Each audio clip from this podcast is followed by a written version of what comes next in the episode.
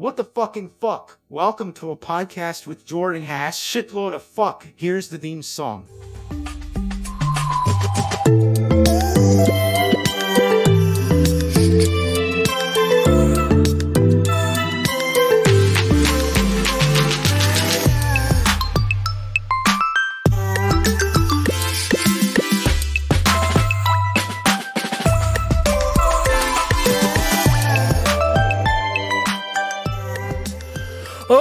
I guess we're live. Hello, welcome to a podcast with Jordan Hass. It's episode three. Episode three of this podcast. I'm here, and I'm wishing you good times. This is the free version or the paid version. I record these in advance, so I don't know which one's which. But uh, if you are tuning into the free version, welcome. This is a weird show where I just ad lib for a little bit. There's going to be a review here, and then if you go to Patreon.com/slash Jordan Hass and you, I think, pay five bucks, there's a full version, and there's going to be a lot of game reviews this episode because I just recorded all of them as well as there's also the segment with the news because people really enjoy the news. I guess that's a paywalled segment. Um, but this is just the part where I get to chill out for a bit. This is the ad libby because I figured this is the part that I think should be always be free. It's just this little part where I get to chat with you guys for a bit, tell you what's going on. Um, so coming up later is going to be a Kirby Dream Buffet review. Uh, little pink puffball that loves to munch, yum yum yum. Um, but yeah, like this has been a weird week again for me. Um, like I, I'm very hungry. and I'm not saying that because of Kirby. I'm just saying that because just I, maybe it's because summer. It's like right before bunch. A lot of people are leaving, go back to school. But like I just, I ordered a lot of food delivery, and it just was all terrible for like the last few days. Um, it's bad enough when it's my mom that gets sick. It's bad when it's me and her. So it, it's just been like, well, I could cook, but a lot of it makes a mess, and then I have to clean it all up, and then I just get frustrated because there's not enough time in the world to do all sorts of things in this world of ours. Ah, okay, so, um, so I'm, I'm trying to figure the fuck out what's going on here. Like, I, I check Twitter, I check social media. I, I, people like this Andrew Tate. Is he like an Alex Jones or a Ben Shapiro, like one of these weird psychopaths that only like weirdos like? Cause like I look him up and the I get like people who like stand him like a really weak-minded simp for this guy. And I I tried to do research. I'm like, oh, this is a guy who got kicked off Big Brother in the UK. So if even the Big Brother in the United Kingdom has more morals than social media, then we are in a real doomed economy here. like what the shit? Um yeah, I don't know what he looks like Pitbull if Pitbull was really into blackpilling people. That was kind of weird. Um, but also another thing is uh, Kiwi Farms, another shitty website. Uh, I get it though. Uh, it's that drama culture, that that Encyclopedia Dramatica. Uh, what was it? Hell dump and something awful. That you do something weird and creepy, and I don't understand, so I'm going to harass you on the internet. Uh, and then um, lawsuits hit, and now Cloudflare might drop them which is uh, obviously a great thing. Um, because the more and more you can get people away from being assholes on the internet in this regard, uh, the better it is. Because a lot of times these uh, internet assholes, I mean, I was one of them. Not not a dox or any of this shit, but like you know that antagonistic person. Uh, you you have to do is you have to make them build a circle of friends who like them for who they are. You have to reframe their thought process, and that takes a lot of time and effort. And unfortunately, a place like a Kiwi Farms enables these people to do their worst experiences and lash out at others because of either their own insecurity or because they feel that because someone's a little different than theirs, that that means it's okay to uh, harass them. And most of the time, it's because they're gay or trans or bisexual or really like Sonic the Hedgehog or some other sort of thing. What I've noticing more and more now often is it's people and and I, I don't want to turn this into a weird uh, situation. It seems to be people who are on the autism spectrum antagonizing people on the autism spectrum. And it's like that's kind of bizarre to me because uh, when you're looking at trying to be passionate about what you enjoy and the different types of uh, strain, I guess I, I would say there's many different types of autism. Um, it's it's a spectrum, as you might hear. Uh, it's the ability to process emotional needs as well as the ability to process passion and expertise and knowledge. And a lot of times, the people who are in the antagonistic zone, uh, they're pushing people away and they're going to say really abhorrent things either because South Park made it cool or one of their favorite YouTubers said it. And it just becomes this toxic trait of theirs uh, that they kind of grow into. And, and it's usually time and time again because of the circle that they've built. Uh, rather, it's their friend group or because they don't have friends, it's maybe their parents, and their parents watch a lot of Alex Jones and all this shitty, kind of weird uh, neoconservative viewpoint things, and it just fucks them up.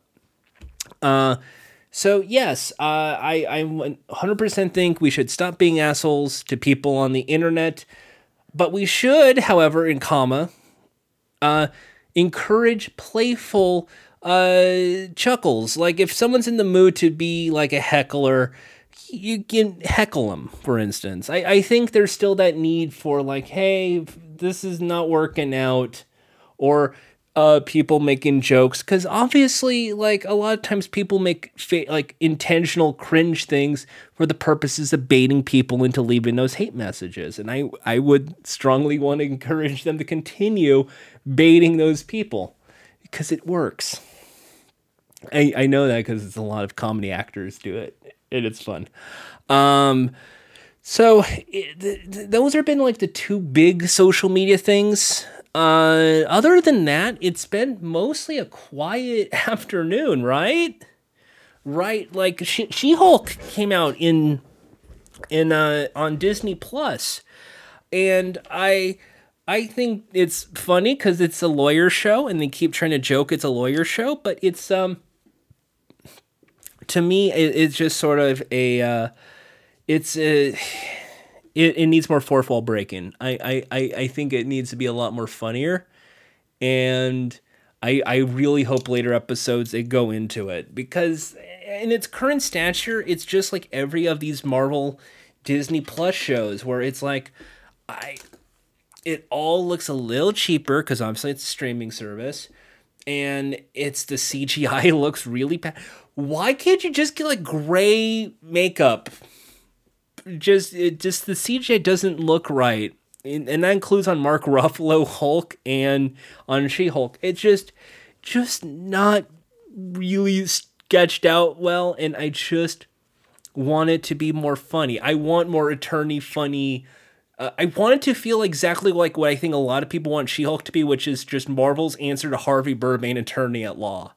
Because Harvey Birdman Attorney at Law is one of the funniest Adult Swim shows and She Hulk should be just as funny about this.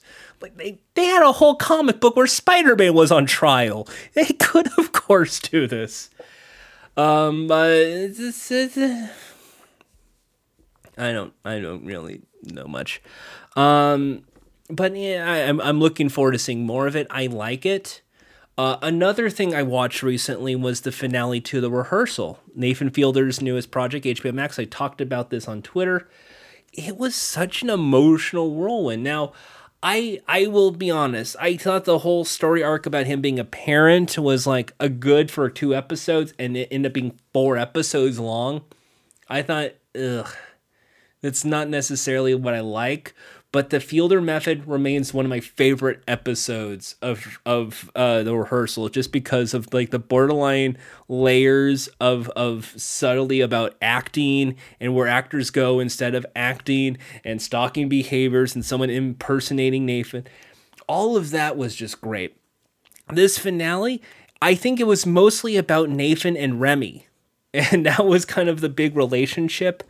And then it goes into like him being a mom and just going to the perspective of being the mom agreeing to take part in the rehearsal. So there's all this meta commentary and it's very surreal. And I know Nathan Fielder's comedy is very surrealism mixed with awkward to make it funny. I I like it. Um, I the only catch is, and here's my big catch. Here's the big Jordan hot take of the episode. Hey, folks, this is the Jordan hot take of the episode. You're you get ready for it. I'm tapping on the mic. the The rehearsal is no different than I think you should leave. I think this is going to get meme to hell. People are going to like it. And then, just like anything else online, people are going to get fickle and get sick of seeing like the rehearsal memes and then just quickly uh, disintegrate until the next season shows up. Then they watch it. Then they'll compare it to last season. They'll go, well, it's not as good as season one. And they just get annoyed because comedy snobs are still comedy snobs at the end of the day. So rehearsal is equal to I think you should leave in terms of comedy and presentation, and the fact is just a streaming service on comedy. It's going to get meme to hell. You're going to see people uh, meme uh, everything from the uh, Scion 100 miles per hour uh, all the way to like uh, like just an empty. Uh, we decided to hire uh, background work because it saves us fifteen thousand dollars, and just blank chatter. Uh, I liked it, but I just, mm. I know people were talking about Better Call Saul, the Better Call Saul finale, and hey, Mamma Mia, what a lot of fun! I can't wait to see its sequel, Breaking Bad. See how that goes. Um, Bob Odenkirk is one of the most talented actors, obviously one of my favorite comedy actors. I was a big fan of Mr. Show. So I'm I'm sad to see it end, but at the same time, it better fucking get an Emmy. But most likely it'll go to Barry or or uh, Ted Lasso. Uh, so let's just get to the next part here, which is uh, the Dragon Ball movie came out. Dragon Ball Z Superhero. I don't know anything about this movie. But all my friends were watching this. It's an anime movie featuring a guy named Goku and Gohan and Piccolo, and there's superheroes in it. And hey, look, there's only one superhero in life, and that's Jesus Christ. No, no, it's uh, My Hero Academia. Uh, I, I I've been recently trying to get back into My Hero Academia, and I, I'm learning more and more. Is this going to eventually be a live action show, and it's going to end up being like Sky High, and it's just going to end up being miserable? Because that's just ah, that's been my anime live action fear of all time. The live action My Hero movie coming soon. Um, but no, no, like Dragon Ball. I saw the trailer to Dragon Ball Z Superhero, and it, it looks a lot of fun. Uh, I'm not gonna really gonna watch it or review it because uh, essentially I was I was only like casually invested in Dragon Ball. I, I wouldn't say like that made me go oh anime is all terrible. It's just like the I think it's mostly because when you're growing up watching Toonami and Dragon Ball Z is on, it's just like here's 30 minutes and they're just standing there screaming and then they're saying exposition. What's to happen next? Find out on Dragon Ball. And obviously, a movie like this, they're not going to do that. It's going to be open and shut, like one quick story arc for about 90 minutes. That I think is really great. Um, the, the best part about these movies, I would say, because apparently Dragon Ball Z did very well in the box office over this weekend. Uh, to me, that's a W. I, I think that's always a W when anime wins at the end of the day.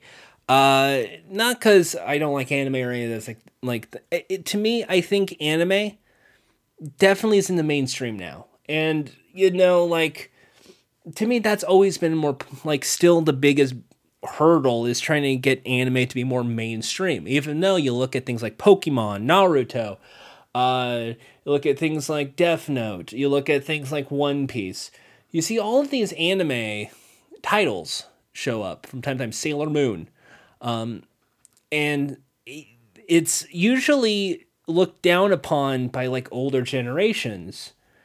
Um, and it only was until like the 2000s with the big anime internet boom that you, well, also, I guess you can say the 90s with Suncoast. Uh, the 2000s anime boom would grow into this popularity of anime. And now that like 2000s is like 20 years ago, the people who grew up watching a lot of anime are now the ones buying the tickets and the ones having kids and the ones uh, in the positions of power sometimes that maybe a Cowboy Bebop live action can be made and then get angrily uh, reviewed on by by weirdos on the internet. So to me, anime is mainstream now. But when you see stories like a Dragon Ball Z movie get successful, that to me wins. Although to me, I would say one of the better uh, movies I recently saw was Promare. I, I still uh, enjoy Promare as one of those really good movies. Firefighters, heck yeah.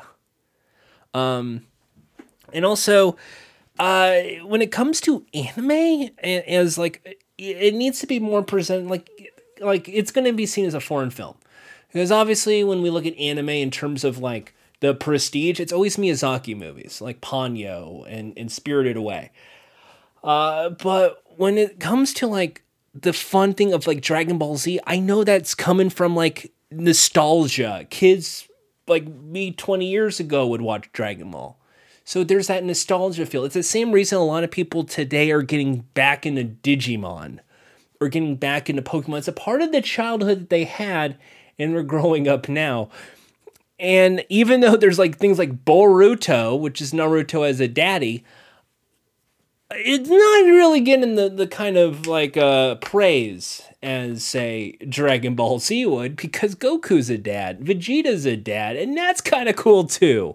So it still holds up in that regard as well.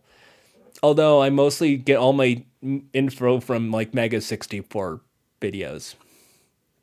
I think Trunks has pink hair I like Trunks. He has cool hair.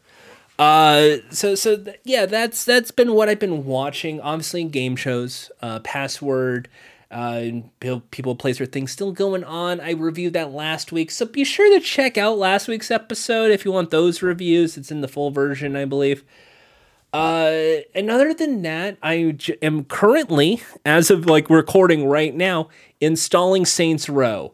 As a fan of Saints Row, I pre-ordered the game. I'm gonna buy it and, and see how it works. People are saying it's not as good as other Saints Row games. Other people are saying the writing's off.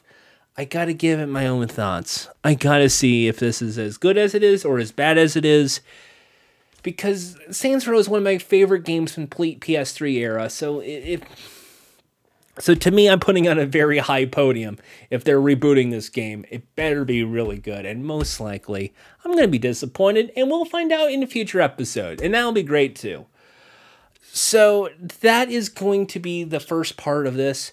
Uh, I hope you enjoy my upcoming review of Kirby's Dream Buffet, and coming up later, um, I mean, history of Kirby, uh, a Jackbox Party Pack thing, and more. So uh, stay tuned to that. Wouldn't that be lovely? So uh, thank you for tuning in. Enjoyed this review.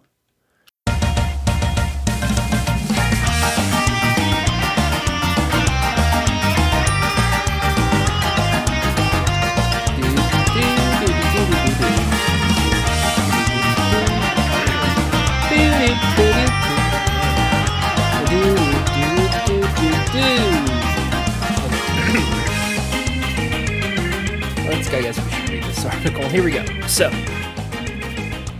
once in a while, there is this weird game that comes along that I like, and we like to coin it a Jordan game. It's not a big time FPS game or role playing epic, but almost always it's a quirky indie game with a fun mechanic that is silly but enjoyable to play. Fall Guys is an easy example from its in game show. Uh, you know, it's game show mechanic. Uh, Bugsnax, with its Munch Monster characters, is another. It, but it's seldom rare that it would be a first party title for Nintendo Switch. But here we are Kirby's Dream Buffet. Kirby's Dream Buffet is a mini game munch travaganza, and yes, you will hear munch a lot in this review. The game reminds me of Tilt and Tumble, but not in the way of motion controls, and a bit of Kirby Nightmare and Dreamland with the minigame collection. But essentially, somehow they made a Fall Guys Kirby, or as it's most likely going to be compared, Mario Party. You play as Kirby, the lovable pink puffball that loves to munch. Only here you can customize the Corb by being yellow, blue, or even burger. And yes, you can even have different hats, including a hamburger, or the Kirby cake, or even a cute bandana like Kirby's best friend, the Waddle Dee. Each game is broken up into four parts a race, a minigame, another race, and a battle royale. The object in all counts is simple munch the most strawberries to win. Races take anywhere between 4 to 8 minutes and are all based on foodstuffs like cake, waffles, donuts, and yes, hamburgers. Collecting strawberries on the course is important, but also being first on the track as you earn bonus strawberries for your placement. This is almost make or break. Then, a relaxing minigame that can best be described as a 20 to 40 second game where you catch strawberries, jump on enemies, or get to punch a crate to get strawberries. It's very quick and you'll probably forget about it. Then we do another race level because it's the only thing they really have with the series. At this point, I should say that the controls in this game are actually really good. And the logic of the game does make sense. Hey, having a condiment on the track will slow a player down. If you fall off, you can puff your way back to the track. Bloop, bloop, bloop, bloop. But a major problem is the cameras. It isn't really helping guide you to where you need to go. In many ways, the race mode feels an awful lot like a game you would have seen on Nintendo 64 and plays on key with a Pokemon Stadium in that regard. As we conclude another race in a 50 strawberry bonus, we now conclude with a battle. In the Battle Royale, you try and knock your three other friends or online randos off the floor and collect their strawberries. But be careful, Master Hand has tongs and is looking for dessert. And if you get picked up, you also lose strawberries. This is the Fusion Frenzy finale, but Kirby. With nothing saved and no end goal, just bonking Kirby into the void while collecting strawberries and power ups. Once time is up, it's not over yet because just like Mario Party, we gotta do some bullshit bonuses. Maybe you floated the most on a race, or maybe you ate a blueberry somewhere on the track. Here you get 40 bonus strawberries, and oftentimes when the game is scarily close, these bonuses would make or break the game. Now, luckily, while Mario Party, it would be frustrating because you spent half an hour to maybe even a full hour playing a typical game of Kirby Dream Buffet is actually less than that. It's roughly 15 minutes. So, just like a Fortnite or a Fall Guys round before it, if you have the time, you might just have room for another game and forget all about what happened back then. But unlike those titles, this is not a free to play title. It costs $15, which, considering the minigames and races and multiplayer capabilities, I would say this is exactly at the value you would put a title like this. As a way to pay Kirby, uh, play tribute to Kirby for the 30th anniversary, this is one frantic, fun game that I am sure you will enjoy, but will also be sure it'll be forgotten like the Kirby Fighters series. But if your favorite games from Kirby were the SNES mini games like Gourmet Race and Dream Course, this will be right there in your favorites list. For anybody else, it'll be seen as a fun mini game series that you would enjoy for a weekend and then go back to whatever you were doing. So that's why I will give this game a 3 out of 5. Did I even bring up how bad the camera is? Because Jesus, the camera is are just not where you need to go. Ugh, it's just very frustrating. I like it's really like Nintendo 64 PlayStation caliber camera and that's the frustrating part but it's such a cute game and it's Kirby and he loves to munch. And I love when Kirby munches cuz he's a pink puffball that loves to munch and it's Kirby. Oh, oh well, I'm gonna go play Kirby. I'll be right back. This concludes the free version of a podcast with Jordan Hass. To listen to the full version with more segments and past episodes, please visit patreon.com slash Jordan Hass.